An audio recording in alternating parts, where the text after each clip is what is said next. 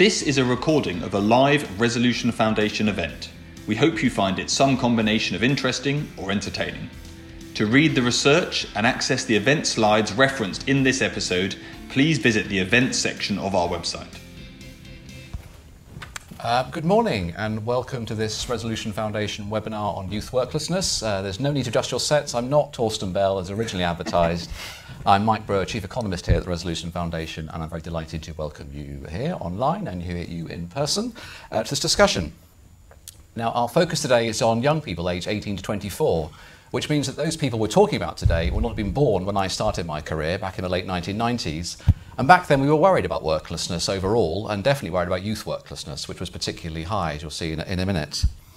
Um, so what we're going to do today is think about what's changed over the last 20, 25 years to youth worklessness, uh, reflect on the experience of the pandemic, which definitely had some, uh, which surprises in good ways as well as bad ways, and then think about um, where policy needs to go in the decade ahead to, to help prevent youth worklessness from becoming another problem yet again. So to do that, we'll hear first from Louise Murphy, who is an economist here at the Foundation and author of a report, which is out today, which you can download from our website. And then we'll hear from Steve Haynes, who's Director of Public Affairs at Impetus and co-chair of the Youth Employment Group. And then we'll hear from Sam Avanzo Windett, who is at the Learning and Work Institute, where she's Deputy Director. She's also a co-chair and co-founder of the Youth Employment Group. And then finally, Helen Undy, who's Chief Executive of the Money and Mental Health Institute. And the fact that we have Helen here from that particular institute is a bit of a hashtag spoiler alert as to what, what some of Louise's findings are, are going to be.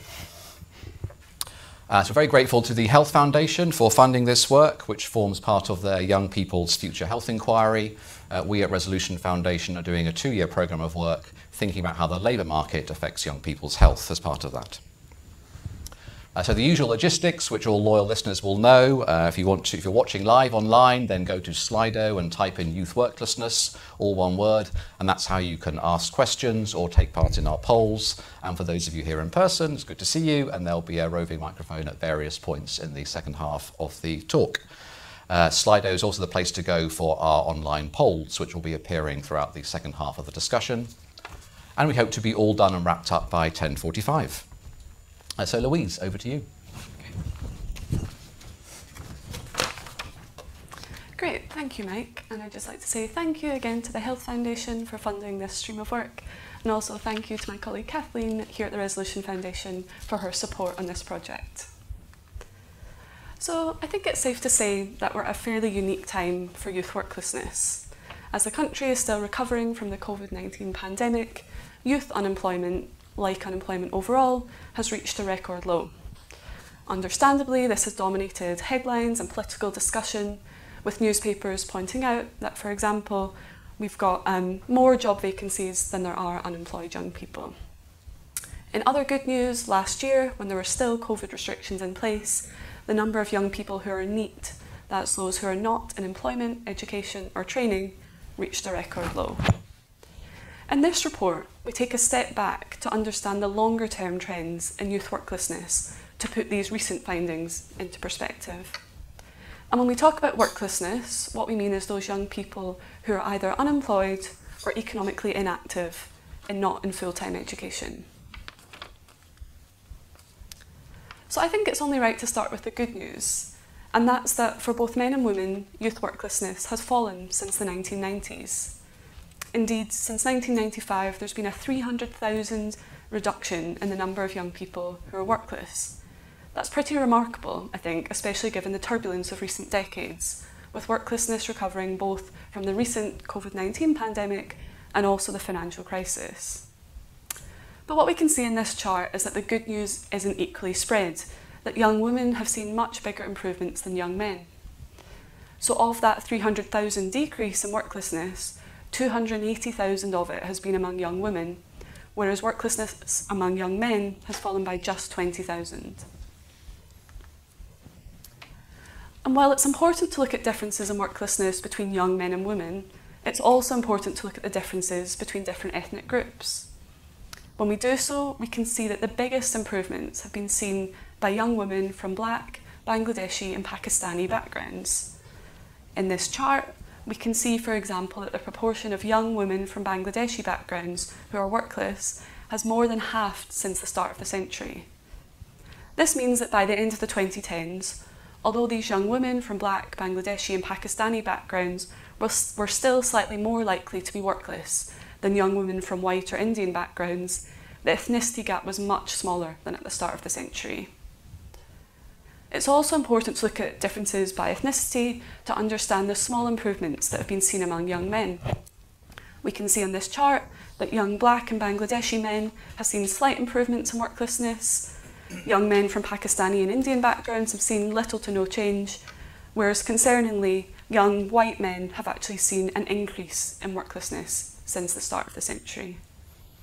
So it's clear then that when we look beneath the surface, this good news of recent decades hasn't been experienced equally by all young people.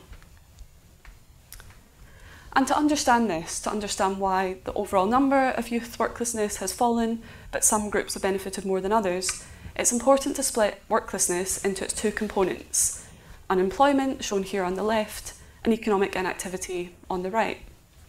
Just to be clear what the difference between these two are, Unemployment is those young people who are out of work and actively looking for work and would be ready to take up a job if it was offered to them. On the other hand, economic inactivity looks at those young people who are out of work but who aren't looking for or ready for work. And we can see here that unemployment has moved in tandem for young men and women in recent years, with young men having consistently higher rates of unemployment than women, and both men and women seeing peaks during the financial crisis and the COVID pandemic. On the other hand, the trends in inactivity have been acting in opposite directions for young men and women. Historically, young women were much more likely to be economically inactive than young men, but since the mid 1990s, inactivity rates among young women have halved. At the same time, inactivity rates among young men have almost doubled, meaning that by 2021, the gender gap in economic inactivity had almost closed. So it's clear that since the 1990s, as well as this overall reduction in worklessness, we've seen the makeup of youth worklessness be transformed. And that's important because this rise in economic inactivity among young men means that these young people are more likely to be inactive for a longer time. As we see in the chart here, four in five young people who are economically inactive remained out of work one year later either staying in inactivity or moving into unemployment. On the other hand, shown on the right, young people who are unemployed are more likely to move into work or study. And so when we take together the two trends just discussed, that rising inactivity among young men and the fact that young people who are inactive tend to remain workless for longer, this is translating into a rise in prolonged worklessness among young men. We've seen since 1995 that the proportion of workless young men who are workless for over a year has increased from 56 to 70%. So, having discussed these trends of falling inactivity among young women and rising inactivity, and therefore rising prolonged worklessness among young men, we now look at the reasons behind this. For young women, we can see in this chart here that the biggest change has been a reduction in the number of people who are economically inactive in order to look after family. This has fallen by 220,000 since 2006. This is mainly because there are fewer young women having children, but also because we're seeing more young mothers enter employment, be it full time or part time work.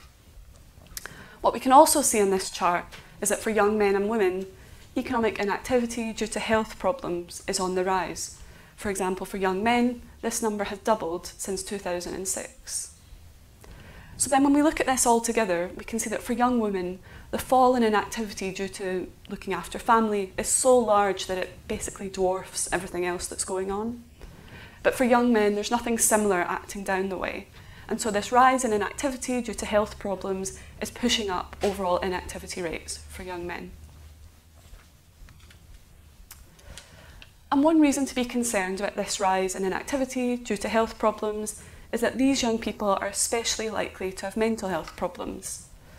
Of course, the relationship between worklessness and mental health is complex, and it's not necessarily the case that mental health is the driver for worklessness for all of these young people. Some of them will have other health problems or disabilities. But it's nonetheless concerning that two thirds of young people who are inactive due to sickness or disability have poor mental health. And so when we think about this sort of rising group of young people who are inactive due to health problems, I think we need to bear in mind that the majority of them have poor mental health, which will be impacting their chances of finding work or, or study. And this is something we dug into a little bit more in this report. We looked into the implications of mental health on young people's prospects of worklessness. And we found that young people with mental health problems were both more likely to become workless and also more likely to remain workless for a longer time than those who didn't have mental health problems. First of all, young people with mental health problems had increased odds of moving from work or study into worklessness one year later. And also, as we show in this chart, young people who are economically inactive due to health problems, including mental health, tend to remain workless for longer.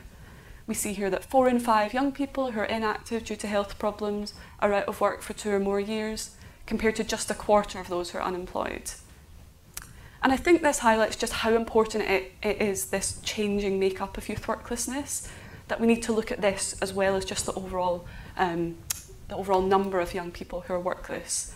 Because if we see a falling number of young people who are unemployed, but a rising number of those who are inactive, this means that we'll see more young people who are workless for a longer time. Moving on to my final chart, this is really a bit of a warning for the future. As many of us know, mental health problems among young people are on the rise, and this means that economic inactivity due to health problems is likely to become an even bigger problem. It's true that the proportion of young people with mental health problems is rising, but it's also true, as we see in this chart, that the severity of mental health problems among young people is, is increasing. This chart tracks the average general health questionnaire score just among those young people who have a mental health problem. And what a general health questionnaire score does is it suggests high, the higher the score, the worse a young person's mental health is. And we can see that the average score has been increasing quite sharply since the 2010s. And this, as well as being immediately bad for young people's health, will have knock on consequences on their chances of finding work or study. And so I think, regardless of the impact of COVID on young people's mental health, since it is too early really to know the full impact of the pandemic on young people's mental health, the pre existing trends are reason enough to worry. And so, to conclude with some thoughts towards policy, I think although the pandemic has been much better than feared when it comes to youth unemployment or economic inactivity, largely thanks to the success of the furlough scheme, the pre existing trend of rising inactivity due to health problems needs to be addressed. Policymakers need to accept that the makeup of youth worklessness looks very different now than in the 1990s. It's no longer true that we have lots of young men who are unemployed and lots of young mothers who are inactive. And indeed, on current trends, the good news of recent decades risks being undone, as the rise in inactivity due to health problems is set to overtake this fall in inactivity due to, to caring needs among young mothers as early as 2024. Policymakers should think about how to engage these young people who are economically inactive, who have often been dubbed as hard to reach. They're less likely to be engaging with job centres or local authorities, and so policymakers will need to take a step back and think about how to engage these young people who are furthest from existing support services. Thanks. Let's go to Louise a clap. Thank you very much, uh, Louise. I mean, what I take from that is how some very positive social changes or very positive uh, responses to policy initiatives sort of two decades ago um, ha- have perhaps hidden what is a much less good story about that rise in health related and especially mental health related inactivity and, and the rise in worklessness amongst, uh, amongst young men.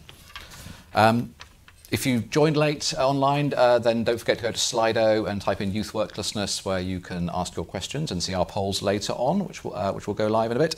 But uh, first, Steve, what do you make of all this? Uh, thanks, Mike. And firstly, uh, Louise, just congratulations. It's a, I found it really important, very thought provoking um, report, and actually really timely uh, to bring to the fore something that all of us working with and for young people, I guess, recognise, which is this rise in uh, complex mental health conditions um, and this long tail from the pandemic that perhaps we can't quite put our finger on yet, but we're seeing this, and I think um, uh, very worrying trend where young people uh, going into work for the first time don't necessarily have the same sense of confidence and ambition to really take on uh, the challenge. So there's some very practical issues, and, and this is the time to have this debate.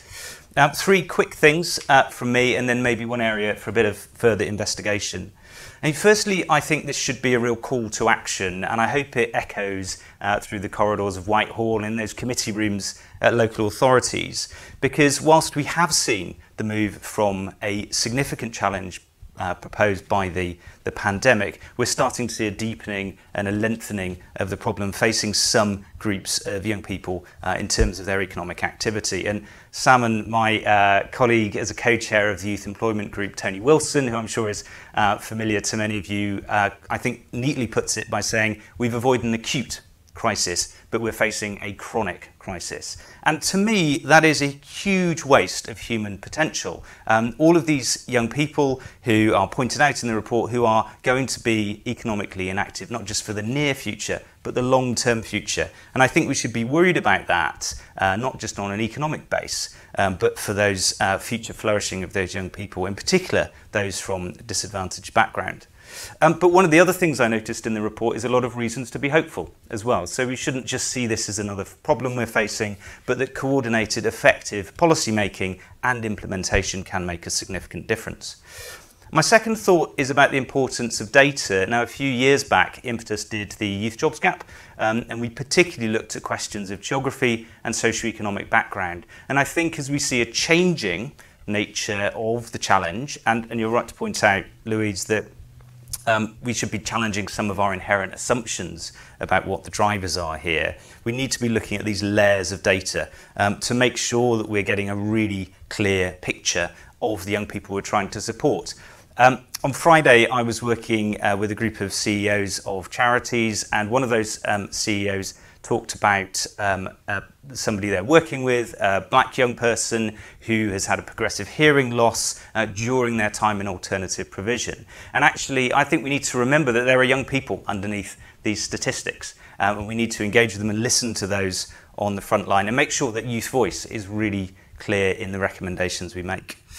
Um, my, my third point then is around um, policy solutions and coordination. What really struck me is that one of the biggest drivers of this positive story is actually something that might not necessarily uh, be in the purview of education and employment specialists and the teenage pregnancy reduction strategy. Um, I think it's really important not only to look at the whole young person, but the whole system um, in which they're living. Um, we at the Youth Employment Group have been looking to ministers to start to coordinate a bit better let's bring together the Minister for Employment, who we meet and has, has been um, uh, a great person to take forward a lot of the agenda, with the Minister for Skills, um, the Minister responsible for young people, um, the Minister for Industry, and perhaps, and this report made me think, we need to bring in health and social care as well. Um, are we effectively coordinating these programs around young people? We've seen a lot of success with interventions like Kickstart, but what are the long-term solutions? And to your point, Louise, about hard to reach, uh, quite early on in my career when I was in local government, uh, somebody once said to me, these young people aren't hard to reach, you're just standing in the wrong place. I mean, how long are we going to stand in the wrong place, scratching our heads, before we move to the right place to be able to make uh, a real impact in this area? Um, the one, my last comment really is uh, in terms of further investigation is this question of skills. Um, back to the youth jobs gap, we found that so much uh, of what was predicting uh, employment outcomes was having English and maths at level two. And I think that still remains absolutely crucial. So there's those formal uh, skills that we need to get in place. The other thing, and this is particularly the case for, for young people from disadvantaged backgrounds, um, is those skills for work. What we said was the 50% of the other stuff. And that's what we're going to be looking at next. What are these practical skills of work readiness? What are the things that young people need in order to be able to get into work effectively? Um, it is the case that there are just too many young people who are not ready for work. And I think the impact of the pandemic with the reduced opportunities for entry level jobs, um, with the lack of opportunities for work experience, leaves this particular cohort that we need to intervene a bit more effectively and consistently. Um, so thank you for inviting me to, to give the response. Those were the things that particularly struck me. Uh, thanks very much, Steve. That's great. Um, and a your, your point at the end reminded me of something I was going to say later on, which, which is I will give a plug to the IFS, who have a report out this morning looking at um, adult education, uh, and where they show that um, even with government plans to increase spending on adult education over this parliament, it will still leave spending 25% below 2010 levels by 2025. And the IFS also point, which I think echoes what you just said, that, that some of the apprenticeships has been shifting away from basic entry level apprenticeships towards advanced apprenticeships and, and level three and above funding. So that's clearly relevant for our discussion here.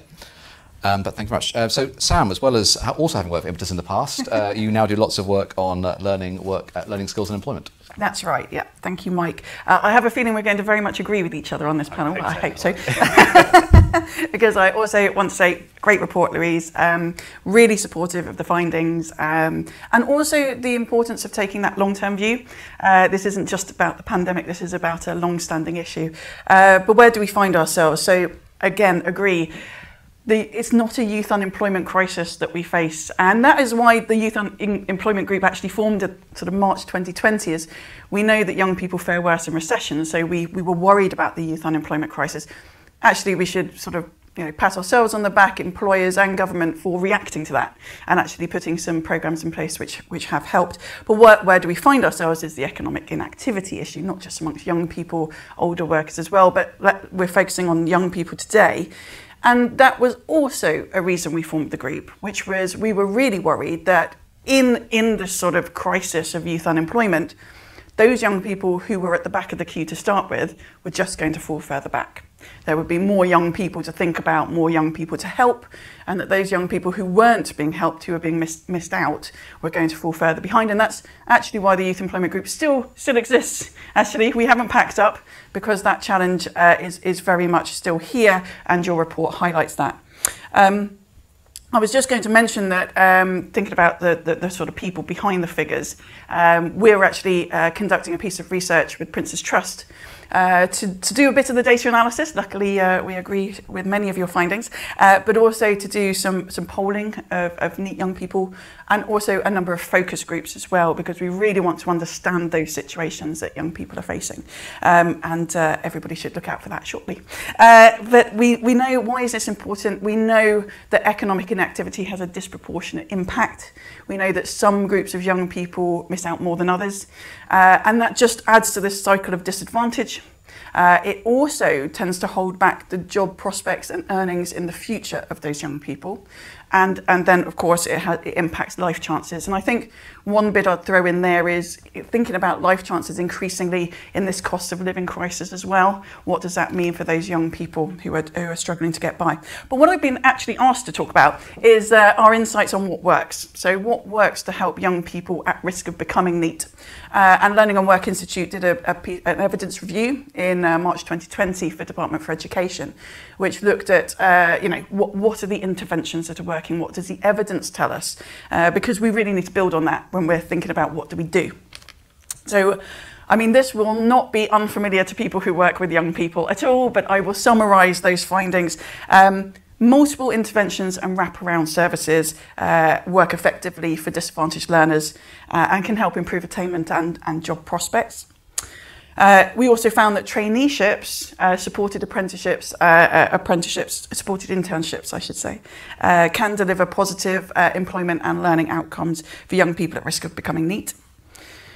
And you touched on it as well, Steve. Basic skills support, really, really important to improve progress and reduce the, the chance of being NEET. Uh, something that obviously Kickstart was looking to address was uh, access to work experience, uh, really key in, in reducing long-term, uh, oh, improving long-term employment and earning gains. Mentoring and counselling uh, is an effective route to supporting pupils at risk of becoming NEET. Uh, a good example of that would be somebody Impetus works with ThinkForward, for example, um, work like that to help build life skills and confidence, connecting people to relevant services. Multiple interventions which target, target motivation and confidence can help to improve engagement, uh, although delivery has to be flexible around that. Um, one-to-one tailored engagement, uh, that's, that's really vital. We found that learning communities can help 16 to 18 year olds uh, at key transition points. And we also found that um, in some countries, financial incentives can work, but we need a little bit more testing of that in the UK. Um, So we also overall found that there was a bit of a scarcity of evidence, as, as we often do, uh, and that there's a, a lot more work to do on, on what works uh, to support young people at risk of being NEET. But more importantly than that, the evidence that we do have, we need policymakers to act on and to think about, but not in this kind of programitis, like initiativeitis kind of way where, oh, we've got you know, a piece of evidence, let's put a program in.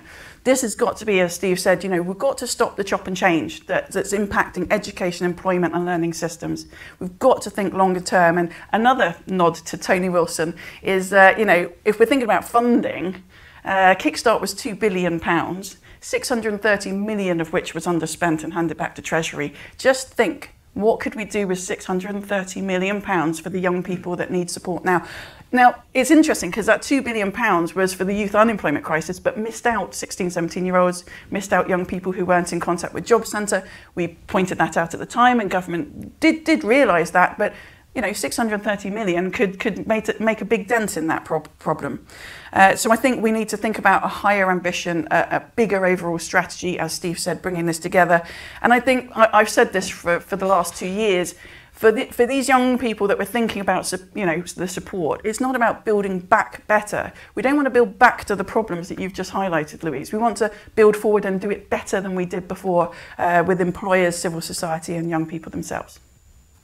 All right. Thank you very much, Sam. Very powerful call to action. And um, Helen.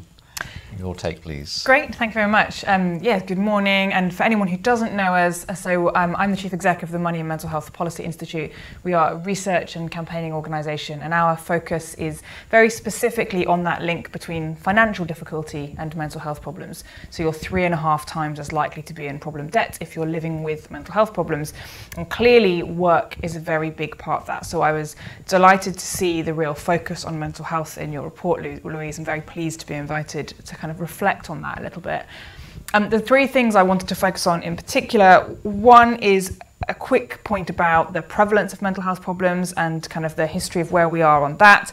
Um, a very quick reflection on what we can learn from wider experiences of mental health and work, so how mental health problems affect our ability to work and the likelihood of being in work, and a little bit about why, um, which I think will help us come back to some of those solutions as well.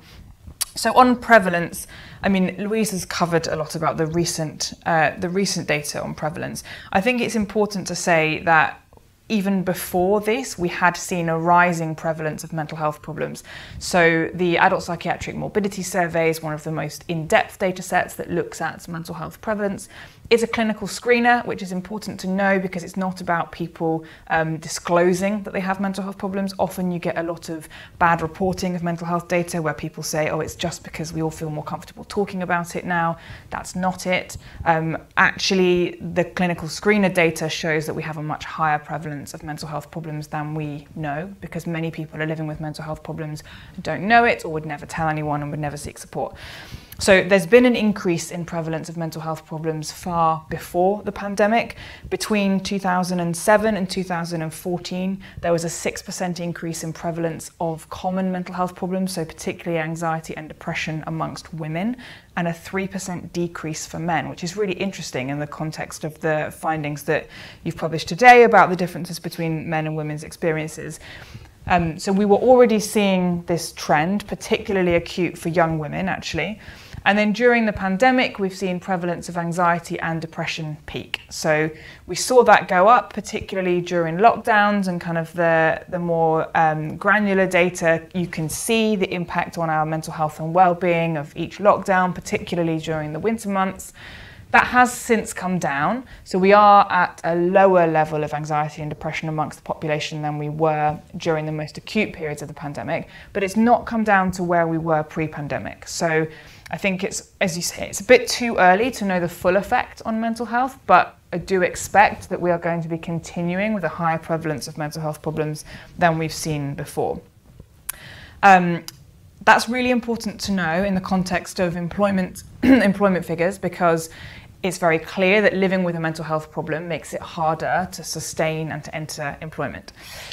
We did um, a really big piece of work, the Mental Health and Income Commission, about a year or two ago, looking at the links between mental health problems and income. And we found that annual median household income for people with common mental health problems is £8,400 lower than for people without.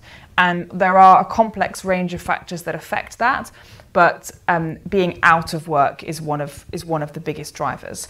So the Adult Psychiatric Morbidity Survey is only published every seven years, but I'm going to talk about some of those figures a little bit, even though they are a little bit old, because the granular insight that it gives you about mental health problems is really rich because as anyone who's ever experienced a mental health problem will know, you can't lump all people with mental health problems together. Everyone's experience will be completely different, and there is a really big difference between different conditions. And these figures start to get to that, which I think is important insight when we're thinking about what works to help people. So, for example, people living with mild anxiety and depression, employment rates are about 6% lower than the general population. Once that gets to severe anxiety and depression, we're looking at about 28% lower. So when we're thinking about what works to support people back into work, treatment and support for mental health problems has to be part of the conversation because for many of those people who are living with mild anxiety and depression, getting people treatment and support rather than leaving that to develop into more serious mental health conditions can really help to get people back into work and bring those, um, those figures of inactivity down.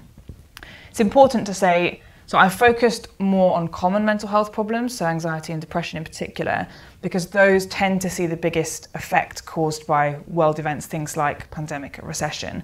Whereas conditions like um, psychosis, for example, there tends to be less of a direct relationship. So I wouldn't expect to see a dramatic increase in conditions like schizophrenia as a result of the pandemic. Um, but for those people living with psychosis, the employment rate is only around 11%. So it's really important that we don't forget those groups of people in this conversation because their likelihood of getting back into employment is much lower and the type of support that people are going to need is, is very significant. And it's also really important that we don't write them off. It is perfectly possible with the right support and treatment for people with very severe mental health problems to have a really successful career with the right support. So we just need to think about how we do it properly. In terms of why people are out of work, um, so we at Money and Mental Health, as well as doing the kind of think tanky research, so doing the sort of you know analysis of national data sets and literature reviews, we also run an in-person lived experience community of just over 4,000 people. So we run it through a massive market research platform, which means that every week we get really rich live insights from people about their own experiences which means that we can bring slightly more up-to-date um, insights than you know, the national data sets, but also that we can start to dig into the why, not just the what. And in terms of why, so we did a big piece of work looking at the effect of mental health problems on ability to work. Um, big reason that comes out, which is fairly obvious, is that people are too ill to work. Just like any other health condition, you need time off work if you are really unwell. So that brings us back to treatment for health conditions, whether it's a mental health problem or a physical health condition. Just focusing on training and employment support doesn't treat someone's health condition, so let's not forget that. Um, a second big reason was um, bias and discrimination in recruitment practices. So uh, we found quite clearly in the research where people had disclosed mental health conditions or talked about them publicly, people still felt that they were being denied employment opportunities on the basis of that, and that's still a really big issue that we need to address. Lack of flexible working. So I should say that we did this piece of work just before the pandemic. So obviously there's been a very significant change there. But I think it's important to watch where we go with that. And we have seen in our research community very significant fear and anxiety about the end of uh, significant home working and what that means for people as, they feel forced to go back to the office in some situations um, to jobs that perhaps aren't flexible enough. So just to bring that to life a little bit more, if you are living with a mental health condition, it can quite often affect your sleep. So, flexibility about the start time of your day can be enough to enable somebody who really struggles with insomnia to maintain a really successful job, just allowing somebody to start later, allowing people to work part time, allowing people to work from home. All of these things make a big difference. Um, and then the, the final thing that came out quite clearly was just gaps in employment history. So I think it's linked to that stigma and discrimination point, but having periods of sickness absence on your CV can be a, a real barrier to finding new work. And it's interesting to reflect for young people on what that looks like. If the beginning of your career journey is essentially a blank on your CV, it's very hard for people to overcome that. So being able to talk openly with employers and employers to understand that is really key. Um, and then just very finally, kind of, so that's a, that's a little bit on the why and a little bit on how we understand. I'm not actually I'm not going to go into the details about what employers might be able to do in response because I think we're going to get to that in some of the questions. But I would just say that it's really important when we think about this particular um, rising issue that we don't respond just with the interventions that have worked for young people who are out of work who aren't ill because it can be a very different experience and actually um, providing employment support that isn't tailored to people who are living with mental health problems, there is a risk that what we do is further alienate people who are too ill to engage with the employment support that's out there. Thank you. Thank you very much. And can we give all our discussants a round of applause? That was great. Um, so, uh, well, it's given us a huge amount to think about already. Uh, so, join in the discussion, go to Slido and type in youth worklessness. Uh, you in the, in the audience will get a microphone coming around later on. To structure the rest of our conversation, I thought we would start about thinking about how we got here, changes over the last 20 years, maybe a little bit about the employment changes due to the pandemic, then in the middle, I'll, I'll, we'll go back to mental health, kind of focus on what's going on right now, and then at the end we'll come to, if not how to solve it, then at least who has control of the levers that need to be pulled in order to help make help make a difference. Um, so let me uh, start by going live with um, one of our polls, which should be appearing now. I, I, thought we'd start with some positivity, so I'm going to get you lot at home to. Uh, so you know, think about think about some good news. So what, what do you think is the most positive trend over the last 20 years amongst young people? I won't read the answers out. Um, although if, um, if if Sam could perhaps read them because I might ask you to give you tell us what your answer is in a few minutes. I'm not sure how long those what those uh, those um, words will stay there. Would you like me to read them? no, um, not now. No, no, no. Just like remember them. Remember them. yes. I, might, I, definitely might ask you what you think. Yep. Um, and then so just before we go into our discussion as well, um, we had a couple of technical questions which I don't need to display on the screen. Uh, just just asking Louise about the, the the links between education and worklessness and how people in full-time education are kind of show up in your figures. Could you just um, just clarify that? Yeah, sure. So at the same time, over the last sort of 20, 25 years, we have seen this increase in full-time education participation. And I think, I guess some interesting findings we saw is that like worklessness, there's big variation by different ethnic groups. Um, so we've seen, I guess, particularly for young people from Bangladeshi and Pakistani backgrounds, we've seen a, a big increase in full-time education participation and, as we saw in the charts earlier, this decrease in worklessness. But what we've seen when we look at white young people, we've seen a slight increase in full-time education participation, but that's coincided with a, a fall in full-time work. And actually, again, as we saw in that chart earlier, the proportion of young white people who are workless has stayed relatively stable. It hasn't changed very much. So I think that's just worth bearing in mind when we think about, about education, employment and, and ethnicity.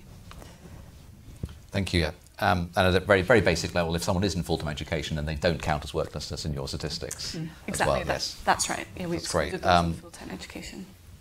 And also just another statistical one. Uh, we've had a couple of speakers refer to NEETs, and, and you were talking about worklessness. Is there a difference there? There is. So they're very similar, but not exactly the same. So someone that's NEET is not an education, employment, or training. So crucially, that um, excludes people who are in part-time education and those who are in training. Whereas mainly for data-related reasons, our worklessness definition just excludes those who are in full-time education. So those young people who are in part-time education or in training there'll be a slight difference between the, the NEET definition and the workless definition for those young people, but the overall trends will be largely the same. Thank you. But with trends all very similar. Yes, exactly. Yes, um, yes Sam, I thought I might put you on the spot and ask you to res- respond, give your own personal response to the poll um, as someone who's been in this area yeah. uh, for some time. Yeah, thank, oh, thank you, Tara. Um, there we go. So we are. Oh, you make me feel we'll, old, We'll Mike. start. no, sticking um, with our positiveness. It, being positive, uh, which is a, a, good place to start. Um, I think obviously there's there's positives in, in, in many of these. I'd say the thing that we noted most uh, in the youth employment group uh, during the pandemic was that rise uh, of a proportion of young people in full-time education. That was something that we noted very strongly and talked to government about. Um, we did phrase this in the way of young people sheltering in education away from a very volatile labour market. Uh, now that is that is a good thing because raising raising qualification levels, maybe improving skills of young people is a good thing. Um, however, what we were also concerned about on the flip side was maybe young people sheltering in inappropriate quarters, maybe falling out. Are colleges able to see that? Uh, are local authorities seeing those, those um, young people in, in, in education, maybe maybe falling out of, of, of education? So there, there was a, there was that, but we haven't seen that yet in the in the figures. So um, that that overall, I'd say, is probably the most positive of all reducing gaps between different ethnic groups is of, of course positive and it's great to see the the data from that from Louise. I'd say on the last one that youth worklessness hardly went up. It, it was something that we were warning about. And I'd say, you know, one of those things where the, the data lagged so, uh, of course, you're always looking backwards, which is very frustrating when you're in the middle of a pandemic and you're talking to government and they're saying, you know, but we're not seeing it in the figures. Um, because we were hearing about uh, worries from um, particularly um, regional governments, so um, MCAs uh, and local government, saying that they were worried that they were seeing a rise in figures. And I think that was really, really important to respond to. Well, I, I also think that there's something, and, and again, with our work with Prince's Trust, is about what is the experience of those young people who are workless. So, if, if they've been workless during the pandemic, then are they further away than they ever were before? And I think that's what we need to take into account um, in thinking about responses. Yeah. Yes. Thank you very much. I mean, and just sticking on the on the mm. pandemic, Steve. I, I imagine you also were worried when the pandemic hit. I mean, the, the the, the glib good news story you could take from Louise's figures is that worklessness went up by only two percentage points. Now, I realise, I realise, of course, there was a mental health crisis, which we'll get onto later on as well. But just thinking about the labour market, do you think that's fair to be to be pleasantly surprised by the experience of young people in the pandemic? Uh, I think it speaks a lot to uh, huge amounts of effort that went in uh, in terms of the policy instruments that were put in place. So government did move swiftly. The Youth Employment Group, Sam right at the start there, encouraging that action. So we saw the political priority to, to stave off the worst of the challenge. Um, certainly with Impetus, we saw a lot of our charities, uh, like ThinkForward that, that Sam mentioned, but also Resurgo and so on, uh, very quickly pivoting to online delivery of services, things that have usually been delivered very much face to face with young people. The other thing I'd, I'd point out is I think the extraordinary resilience of young people themselves to a really tough crisis. Um, those are the ones who are moving fast and without data, but really understanding the, the challenges. And what we've seen is whether you've got that combination of a young person with the right support, they're able to be able to, to get into work even whilst there was such a volatile labour market. Um, what worries me though are those who, as the report points out, um, were disconnected during that time, are perhaps still disconnected, um, and we need to make sure that we're reaching those young people really effectively. So uh, it is a good news story. Um, we were very glad uh, that it happened, but I think it came from a lot of concerted effort by a lot of people to, to make sure the impact wasn't as bad as it could have been. And as actually the Resolution Foundation pointed out at the time, we focused on reducing the scarring effects. It was today's challenge, but also one eye to what might this mean over the next few years. Thank you. Yes, right. I might come to the audience see if they have any questions in a minute or so on, on this topic. So just get get ready. Um, but yes, I mean it, it, it, is so it is the case that worklessness hardly went up, which is definitely a success compared to uh, the financial crisis. But then we also know that young people were the most likely to experience some kind of labour market disruption, whether that is to be put on furloughed or made unemployed or see their earnings fall away compared, compared to other age groups. And I was just picking up something that, that, Helen said. I, I, I, guess the point of Kickstart was to try and stop many young people from having that gap in their CV, because we know that employment gaps at the start of your career are really bad. But maybe there's been a bit less work to, to, to, to deal with the, the problems of mental health problems early on in your career. They, they may also have the same kind of long run scarring effects. I'm basically repeating what you said there, Helen. But, but is it really, you know, yes, we could, we could reflect on the fact that £2 billion was spent on dealing with the labour market scarring, but maybe a, not quite as much to deal with the, the mental health uh, scarring impacts. Um, is there anyone from the audience who'd like to add anything at this point? You don't need to feel any. Is that, is that, a, is that a wink? Yes, there is. Is there a uh, microphone available? Yes, there is in the back row. So, gentlemen here, please. Thank you very much. Fascinating paper, amazing data. Thank you. Um, I was just wondering from it uh, whether uh, there was anything that accounted for the wide variation in youth worklessness across different countries. I saw that you looked at that, but what, what's behind that? And also, whether you encountered any data on variation of youth worklessness across regions in, in the United Kingdom, and whether there was anything that we might learn from that. Thank you. You get super brownie points for actually having read the paper because you're commenting on a chart which we haven't showed you. But yes, in the actual report, which of course you could download from our website, um, we do indeed show uh, youth worklessness across various European countries. Uh, Louise, do you want to start with that? Yeah, sure. So, yeah, I think it's a really interesting point. So, I guess to summarise, for those of you who haven't already read the report, um, at the moment the UK is doing just slightly better than average um, compared to other EU countries. So, worklessness, yeah, is just just slightly um, below the EU average. But what we've seen is that in recent decades, actually, the UK has started to lag behind some of our neighbours, including Netherlands and Ireland. They've seen kind of big improvements in, in recent decades and have sort of overtaken the UK. Um, and I think, I mean, I think there's lots of things going on. I guess different, you know, differences in labour markets between different countries, different education systems. I think they'll all have something to play. I guess what we did see coming back to this point of unemployment compared to inactivity is that the UK has a fairly better than average unemployment rate compared to other European countries, but our inactivity rate is worse than the, the EU average. So I think, I guess coming back to the point of the, the report, I think that rise in economic inactivity is worrying because that, that is sort of worsening us in comparison to other, other similar countries. Um, on the regional point, I think it's a, a good point. It's, I guess, being blatant. It's not something that we've looked at in this report, um, but I think it, it certainly warrants more more looking into because I think, I guess, as, we, as we've seen, there's such variations between ethnicities and between by gender that, of course, that will then look differently in different parts of the, the UK. Great, thanks. Any more panelists want to say anything? No obligation? No? Okay, great. Um, thank you very much. I think we'll move on to the answers to our first poll then. Um, of course, yes, uh, uh, as, as, Sam was struggling with, all of these things are good things, and so it's quite difficult to choose between uh, which of these is definitely the um, is definitely the best. Um, there you are. Okay, so uh, you all think that the rise in fraudulent appeal was, was indeed the best thing we saw over the last decade. Well, I, I won't disagree with that. Um, but let's, so let's move on now to think about, I guess, mental health, and particularly the, the, the last few years. So that's definitely a less good news story, but a very important story. Um, we've had a couple of technical questions which I don't need to display, just people asking how how was the data on mental health that we that, Louise showed and you, talk, you talked about collected. Um, I think Helen, you addressed that in yours. Uh, Louise, you want to say a bit about where, where the data you showed came from?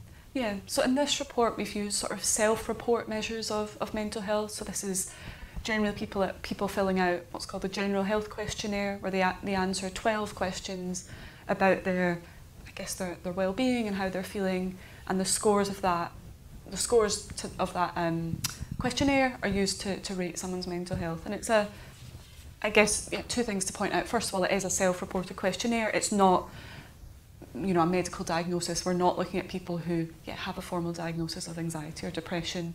Um, but I guess the benefits of using that questionnaire is that we can reach a, a larger number of young people um, and I guess it's a, it's a fairly widely used questionnaire so it's used in lots of different data sources. Thank you. Helen, anything to say on this one? No, I suppose just to say, I mean, the, the data on mental health is far from perfect and it tends to be either old or a bit general. So there are problems with all of it, but the trends all seem to go in a pretty similar direction. So I think even if you're looking, if we're using slightly different data sets, you can see a fairly similar pattern emerging in there. Great, okay, thank you. Uh, we'll go to one of our questions online uh, from um, anonymous. Um, I'll tweak it slightly. I mean, the question I was going to ask, I think is very similar to this one, is, and it's probably an impossible question, which I'm going to direct to Helen. Um, so the, the, rise in young people who are not working because of that and have poor mental health, do you have a feel for how much it is the labour market that is causing mental health problems, or do you have a feel that, or is this a something more widespread in society, and, and, and we labour market researchers here at Resolution Foundation are just picking that up when we look at labour market data? Um, well, it is a bit of chicken egg, isn't it? Yes, and I, you know, at Money and Mental Health, we have a, a, a slide that I use all the time um, for a similar question, which is, you know, is it the financial difficulty driving the mental health problems, or is it the mental health problems driving the financial difficulty? And I mean, the answer is, as you would expect, it's both. And even when you speak to an individual, as we do every week, about their own experiences of money and mental health problems, some people will tell you it was losing my job or it was the pandemic that caused my mental health to deteriorate. Um, other people will say it was a diagnosis of depression, and actually that meant that you know my my work situation or my financial situation deteriorated. But actually, lots of people can't tell you because life isn't that black and white, is it really? I mean, how many of us could say during the pandemic was it struggling with your mental health that meant that you didn't go out as much, or was it actually the effects of lockdown? Was it fear about getting ill? You know, there's a lot of complicated things happening there. Um, mental health conditions, and you know, there, there's a lot of evidence about the the things that impact our well-being. Um, and well-being is not the same as mental health problems, but there is more evidence perhaps on what affects our well-being and good work is good for your well-being and good for your mental health but good work. So for people who are not in work that can have a very big impact on your mental health. So economic inactivity clearly is having an impact on the rise in mental health problems. Um, but it doesn't it doesn't explain all of it and there are a lot of other things a lot of other things at play. I talked about those figures from 2014 about the increase in prevalence of anxiety and depression for young women. There were a lot of media stories at the time. Those, so the 2014 figures came out maybe 2018, something like it takes a very long time for them to emerge into the world. And there was a lot of media coverage about Instagram at the time. And it was like, it's because of Instagram. That is why women's mental health is deteriorating. And it might be, but it's unlikely that all of it is Instagram in the same way that it's very unlikely that all of this is about employment. But that doesn't mean you can dismiss it as a factor because it is it's complicated. Mm, absolutely, yes. Um, I pressed the wrong button during that answer. I wanted to show a question from from um, from Adam uh, Coots. Um, which um, can I come in on? Yes, on of course you question? can. Yes, all right, Mike. You. Of course you can. I was going to say it's not just about economic inactivity, it's about unemployment as well. And this is a long standing issue. When I was working in a provider on the front line uh, in employment services, uh, the, the, the, information we got from Job Centre was very lean. There wasn't a lot around what, what were the, the challenges or, uh, or the um, attributes of the people coming into the programme. But when we looked at our own data and what we were finding, mental health was one of the biggest challenges, along with, um, I think it was chronic back pain and things like that. But mental health was the biggest one. Um, and I think uh, when, I mean, I went to Job Centre myself. Um, and when I went there, I lost my job went to job centre, uh, and nobody discussed mental health with me. Nobody signposted me to anything. Now that's one person, and it was about 10 years ago. So, and I know things have changed and improved, but this is something about the joined up services in a really practical way. And I, I want to bring that back to the, we haven't mentioned them yet, the government's youth hubs, which are sort of popping up all over the country. Uh, now, these youth hubs are intended for young people both in the benefit system but not. Now, this is really important when we're thinking about economic inactivity and those young people that could see something in their community that they could walk in the door and think about what support could I get. However, uh, I mean, Steve, you've done a lot mm. more work on this more recently, but health hasn't been part of that discussion yet. And that could be a really big uh, move forward from government to put youth hubs on a sustainable footing, uh, but bringing together more services. So bringing in the skills that we talked about uh, alongside the work coaches, but also the, the health services in that local area would be a, a really major. Absolutely, Mike, if I could come yeah. in on that yes. as well. Um, one of the things we found in a recent survey of uh, charities, particularly looking uh, at uh, youth unemployment and young people from ethnic minorities was that actually the the, the majority of them are small, very localized, and deliver a much broader service than just youth unemployment. So they're looking at health and they're looking at community, they might be looking at questions of uh, income as well. So actually we need to reflect this in a lot of the services. This is where civil society is doing a great job of innovating locally. Um, when we did the work on youth hubs that Sam mentioned, we looked at this question with uh, West Midlands Combined Authority and the DWP about um, what would be a really impact-led way of creating a youth hub. Um, what kinds of things would be those key ingredients that you need to have in place? Now, some of it was just a welcoming environment. Um, Sam will remember this because she was there right at the start of it um, and commissioned a lot of the work. You know, it's got to feel like an approachable place to come into, somewhere that um, you want to engage with. And actually, the, the role of those job coaches in creating that welcoming environment is hugely important. The second one is about the right kind of data. Have you really focused on the groups uh, that you need to work with? Have you got the geographies right and are you reaching those groups really effectively? Um, have you got all of those different parts of the services working effectively together as well? So are you combining a real sense of team? And is somebody in charge around here? Because that tends to be the thing that really drives, uh, drives the piece of work forward. Um, and lastly, are we making sure it's a fully kind of integrated system? Are we making sure that those young people can go in and find the right kind of access to the right kind of services they need? And I'm really interested in thinking about, you know, young people's anxiety around money and the impact it's having on mental health is, of course, not only linked to the positive mental health benefits we know about being in work, but the fact you're getting an income as well. So you've got a lot of these associated worries. Um, and again, I think building the right kind of service that really looks at is this having the intended impact? What can we do structurally to improve the quality of delivery to make sure that is the maximum possible impact? Is a great way to design a service. Um, and the Youth Hubs, what we called it rather grandly, the blueprint, um, is, is a great place to, to start to look at how we might want to coordinate those services. That's a very good answer. It's answered the question I was going to go to next. Now, I'm having, some, I'm having difficulty coordinating with my behind the scenes person because Adam's asked two questions and we're highlighting the wrong one. But the question I wanted to focus on that Adam had asked is how do we create better, better quality back to work and active labour market programmes that promote and protect the mental health of those that participate in them? We don't see much attention on this other than just links back to IAPTs.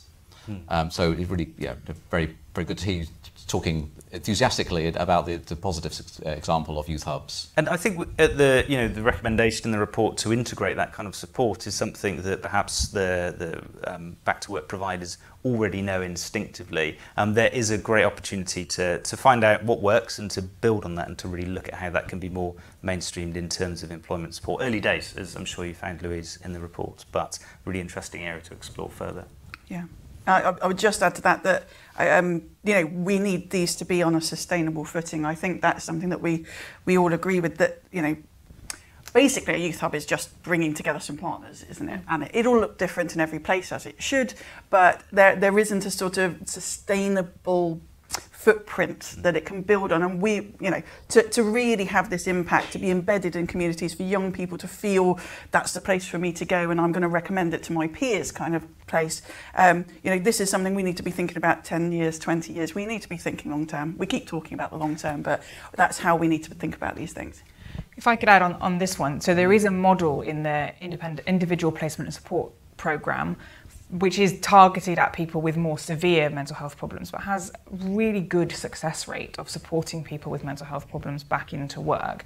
And we don't seem to be talking about what we can, I don't mean uh, in this room, but in wider rooms, talking about what we can learn from that and how we can embed those principles in broader employment support. Because I think part of this comes back to a, a lack of understanding about what it means to live with a mental health problem more broadly. That we still talk about mental health problems exclusively in terms of how we feel, which means that uh, uh, what we consider to be a good response to a mental health problem tends to be about empathy, which is an important part of it. But mental health problems are considered in, in many cases to be a disability for a reason because they affect not only the way we feel but also the way our minds work and the way we think. So you're more likely to experience short-term memory loss, to have difficulty processing complex information, to find it difficult to switch between tasks. So attention shifting is, is really difficult. To be able to um, weigh up complicated information and make decisions and things like that. So there is a lack of understanding as well about what a reasonable adjustment would look like, either under the Equality Act, a legally you know, entitled reasonable adjustment, or just generally what a good service would look like that understands the needs of people with mental health problems and bakes them into the design of a service. If we talk about supporting people back into work and we are saying that you are disproportionately more likely to be living with mental health problems if you're out of work, then we need to look at how mental health problems affect your experience of engaging with that support, which means you know, one of the basics is that it needs to be multi-channel. So we know from our research that over half of people with mental health problems have significant difficulty using the telephone. And that doesn't, that significant difficulty, I'm not just talking about people don't like using the telephone. I'm talking heart palpitations, panic attacks, an inability to engage with a telephone only service. And in quite a lot of our other work at Money and Mental Health, what we do is we're working with banks, energy companies, utility companies to talk to them about if your support for customers in debt is a telephone service, you are failing customers with mental health problems. But we can translate this over to employment support, we can translate it over to mental health services. And while during the pandemic it's really positive that a lot of services that were just face to face are now available through other channels, we need to be really careful that we're not pushing people into channels that are disproportionately less likely to be um, so less likely to be suitable for people with mental health problems. So there isn't a one size fits all solution here. Three quarters of people with mental health problems have that level of difficulty with one or more communication channel. So, what we need to do is make sure that, and it sounds like the basics, but actually, for many of us working particularly in the kind of voluntary sector, you know that those things aren't in place. There needs to be face to face access, telephone access, and also web chat or email so that people can engage in the way that is possible for them. And that needs to be an employment support, but also there is a broader point about the universal credit system and how you apply for, but also manage and maintain a universal credit claim and access work support through those systems as well. All right, thank you very much. Um, I was going to ask you the next question as well, Helen. You said, um, sorry, one of my own, not one of the. One, uh, oh. you, you, said uh, earlier on that you weren't going to say what employers could do yeah. right now. I think you probably this is now probably a good time to say yeah. what could employers be doing right now to, to, to, to, support and hire more young people coming out of the pandemic. So, I mean, there are some things that can be done around recruitment. So, if we're talking about getting people who are currently out of work into work um, on recruitment, so offering flexible working opportunities is a really big one, and the pandemic has clearly had a very positive impact on the availability of flexible work. So this is a good thing, and we just need to make sure that it doesn't go away, and also that we're thinking creatively about what flexible work means. It doesn't just mean working from home. So if we can all of a sudden shift our workforce from offices to home, are we also open to flexing working hours? You know, in the way that early in the pandemic, when schools and other childcare settings were closed, many employers had to deal with the fact that their employees couldn't work a nine to five day anymore because they also had childcare to do. And everything didn't collapse. We didn't all fall. I mean, actually, many parents did collapse, but uh, the you know our our employers did not. We managed to keep going, and that's because we found other ways of working. So, what can we learn from that? How can we offer people more flexible opportunities? Um, there is a real issue, though, around a lot of the conversation about flexible work is driven by people who work in offices, um, who write reports and come to events like this and then uh, think about what it would mean to work flexibly. But if you work in hospitality, if you work in retail, if you work in construction, the opportunities to work from home are much reduced. So we need to think more creatively and differently about how you can offer flexibility into, into different industries. Um, so flexible working and and that kind of sounds like a small thing, but a statement that you are an employer who is supportive and open to working with people with mental health problems can be a real signal that enables people to feel like they can they can work with you. I mean, I mean, I run a charity, so as well as doing research into this, we think about what it means for our team and what it means for how we work and how we signal and demonstrate all the time to our current team, but also to potential employees that you can apply to come and work with us if you have a mental health condition, and we will think creatively about what adjustments we can make to our work environment to enable you to thrive. Um, if we can do it as a reasonably small charity, I struggle to see how fairly big organisations really can't do the same because you know, it's been a few years now, but the Stevenson Farmer Review of Mental Health and Work has a really good blueprint about what employers can do. I'd encourage anyone who's interested to go and have a look at it. Um, but it's it's good for business, which isn't why you should do it, but it's a really good reason why not to ignore it mm. because um, talented people are not working at the moment who would like to be, and we're missing out on their on their contribution. Um, I won't talk about what you can do to enable people to stay in work, but I should say that that is as big an issue. So we're only going to see um, the levels of people with mental health problems continue to rise if we bring people into employment that then turns out to be not suitable. So that commitment to mental health needs to be embedded, and that isn't it isn't just you know fruit and um, well-being days and things like that. The key drivers of mental health problems in work are workload and money and stress. So we need to think about the structure of work and what work itself looks like so that we enable people to thrive, not just kind of make them feel better when they are really not thriving at all. Great. I might take a question from the room in a minute, but before that, I want to ask Steve something. I mean, in your introductory remarks, Steve, you, you were speaking about young people right now perhaps showing a lack of ambition or increased uncertainty and anxiety because of the pandemic. That's, that's definitely not good, right? This is, this, this is probably one of the ways in which a mental health shock earlier on could have persistent impacts, not just on your health, but also on your labour market success and income. Um, Yes, and I don't think we know what that looks like yet. And it is very much anecdotal, and I think this is an area we need to dig into a bit more. It comes directly from my work with young people and speaking to the, the charities that Impetus supports. Um, it's going to be a complex issue. Uh, there's a very real experience of missed opportunities for those entry level jobs, particularly in the kind of sectors where young people were working, like hospitality. Um, similarly, uh, maybe a lack of access to work experience.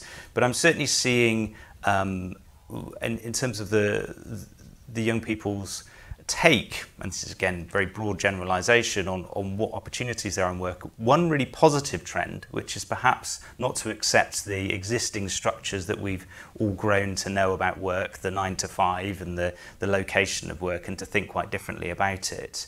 But on the other hand, perhaps um, a worrying trend, and Prince's Trust did some great research on this during the pandemic and have followed it up since, in terms of that sense of agency, that sense of uh, um, ability to be able to do certain roles. Now, some of that is abated. We're, we're seeing some more positive polling um, come through from young people themselves. And uh, uh, Youth Employment UK are doing the Youth Voice Census, which will give us another fresh take on that. The Youth Employment Group has a youth uh, group that particularly we, we listen to and explore these ideas with. And that's to my point about making sure young people's voice is very much in policy making. But you're right, is there something in these these sort of two or three years that that cohort that's going to affect their future job prospects um, that's going to make them uh, join the workforce from a different starting point with perhaps longer periods out of work or perhaps not getting into the quality uh, of job that they should be in or make the kind of progress that they're in and I think that's an area that we need to explore a lot further and to understand a lot better.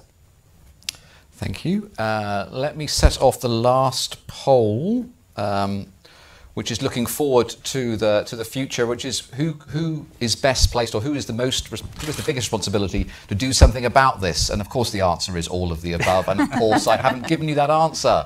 You have to choose which which which of these organisations has the most to do to solve the worklessness challenge. While you at home are thinking about that, does anybody in the room want to ask anything about uh, mental health or indeed about whose responsibility is it to solve to solve this problem? Um, panelists could get ready because I might ask you to, to, to, pick as well. But obviously, we have had um, a, a, a, number of questions about this as well. I mean, what, what Oh, sorry. Thank you very much. You're in the in the darkness, so I didn't spot you. Please Hi do there. ask sorry, a question. Yeah, I can ask a question. So it kind of interests me always that we talk about young people being work ready, and actually our education system doesn't really set people up to do that, which actually is a good thing. We don't want we want universities and colleges and schools to create thinking people that can ask interesting questions and find things out, blah, blah, blah. Um, but what role should employers play, I guess is my question, to train people and take people from that step of education into work? And should they, just like Helen's been talking about, um, publicly showing that you are going to be um, like able to take somebody with uh, a mental health issue to um, into your workplace, there should be like a public statement of, we're going to train you, we're going to bring you into being work ready, and that's the job of me as an employer, not you as a young person. That was a bit long-winded, sorry. That's great. Thank you. That's great, and it actually links well with a question we've had online, which, um, which where somebody is really asking, to what extent is youth worklessness problem a sort of symptom of things that happen way earlier, much earlier than that? So I think uh, you know, combine those two questions together is really what, what's the role for schools and what's the importance of the family. I don't know if any of our panelists want to have a go at tackling that. Steve. does. Uh, well, just I guess on that, that first point, um, I think that is hugely important, and employers can do a lot to make sure there is that bridge. We see far too many young people, um, whether it's uh, having graduated or school leavers, um, not being able to make that effective bridge into employment. And I think there's probably three things that, that strike me uh, that are needed there. Um, firstly, that, that work readiness point, there is there's a lot underneath that about what the constituent parts of that would be, but you cannot beat that one-to-one support with somebody to help you with your CV or to help you structure your thinking in terms of an interview. Um, and there's a lot of work that's being done by, by many people, careers and enterprise company and so on, to make sure that there's effective career support in schools and in universities. And I think that's, that's hugely important as well. Um, we need to be thinking about career trajectories much earlier on. Uh, and I was working with a brilliant little charity a few years ago that was doing primary school kind of careers advice. Um, so I think that's, that's hugely important. Let's, let's really go back to the start. Um, the second thing that really strikes me is that statement that um, employers can make. Uh, another plug for Youth Employment UK, um, their Good Work Charter is, is a really good example of where you can sign in and be part of a club to say, I am going to make this, this extra effort. I think the other thing is to make sure that we're looking, and, and we're doing this through the Youth Employment Group and the subgroups we have, um, making sure that we're looking at apprenticeships policy. Um, what's happening to those young people who went through Kickstart and, and those who had a positive experience? You know, is that leading to longer term, good quality employment prospects? Um, and it strikes me that we need to look at early careers a bit more uh, to make sure that we're really engaging with young people um, and, and improving that critical point of transition where lots of things are happening, like potentially you're going and living on your own and suddenly you've got much more money responsibilities and you're considering what your future prospects might might be at this this very compacted point in time. So I think there's a lot that can be done and I think there's an opportunity to to do some more work in that area. Can I come in Thank on the skills? Of course, yes. That- yeah, uh, I think that's a really, really important point about employers and their responsibilities around skills. Our recent report for NOCN uh, showed the, the disinvestment that's actually happening uh, around employers in the UK uh, uh, and skills. So actually the investment that they're making is, is going down. Um, and actually I think it's that um, in the UK uh, we're, the investment of employers in the skills of their workforce are half of that of the EU per per um, employee. Um, so we, we absolutely need to focus on that. Uh, going into that is uh, discussions around apprenticeships, apprenticeships going to young people or, or they're not at the moment. Uh, and I think that's a whole other discussion. I think the other thing um, I wanted to just talk about employers was um, which young people. So this report in particular is talking about those who are missing out. This isn't just, you know, a, an employer hires a young person, that's just recruitment. This is about those young people who are continually missing out. How are they engaging? How are they reaching those? How are they working with specialist providers to do that, which is part of the poll question. And then um, it would be remiss of me not to mention a piece of work that NFER uh, are leading at the moment about the uh, essential skills for 2035. So looking ahead into, into the future labour market, um, what are those essential skills that the future jobs are going to require? That's a really important piece of work. But then working backwards to say, what does the education system then need to uh, think about and change, and what do employers need to think about as well? So um, that's a long-term piece of work, but it's coming out with really good regular papers. Uh, I would recommend. Plugs are always allowed. Uh, thank you very much. We bring the poll back up. Uh, we are running out of time. Um, lots of policymakers listening usually to our events. So, which of them uh, should be paying attention to, to this talk and the report? Um, oh, employers. Okay. Well, yeah, employers should also listen. They do have a very important role to play in employing young people. Um, thinking about government departments, well, yes, you're, you're tying there between Department for Education, so that's either doing something with schools or doing something with, with yeah, something with school level, or Department for Work and Pensions. Um, although interestingly, and, we sh- and I should take this point to highlight one of Louise's findings, is, is how few workless young people are actually claiming a DWP benefit. So this really isn't going to be solved by let's do another kickstart, but put a bit of mental health provision into it. Um, Helen, do you want any last words on policy? Um, we, two very quick things. One is um, I don't know if the Department of Health and Social Care are listening to this, but um, I think they are absolutely key to the solution here because. You know, if, if we can see that rising inactivity due to health conditions and particularly health conditions is going to be a, a real issue, supporting people into work is not going to treat those health conditions. So, um, yes, good work can help, but good mental health support is going to be absolutely fundamental. So we need to make sure that they are in this conversation and are part of it.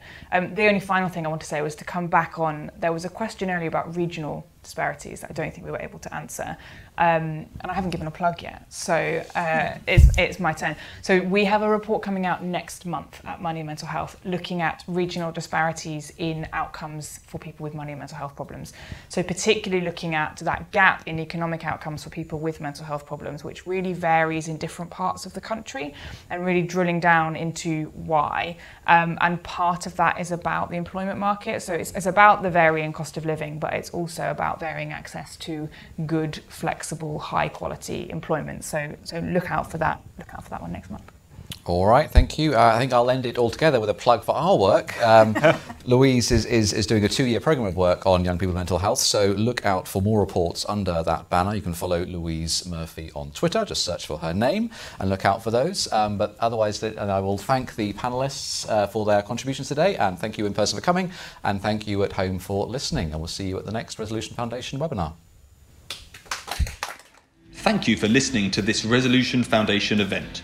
You can find more episodes and the latest living standards research on the Resolution Foundation website.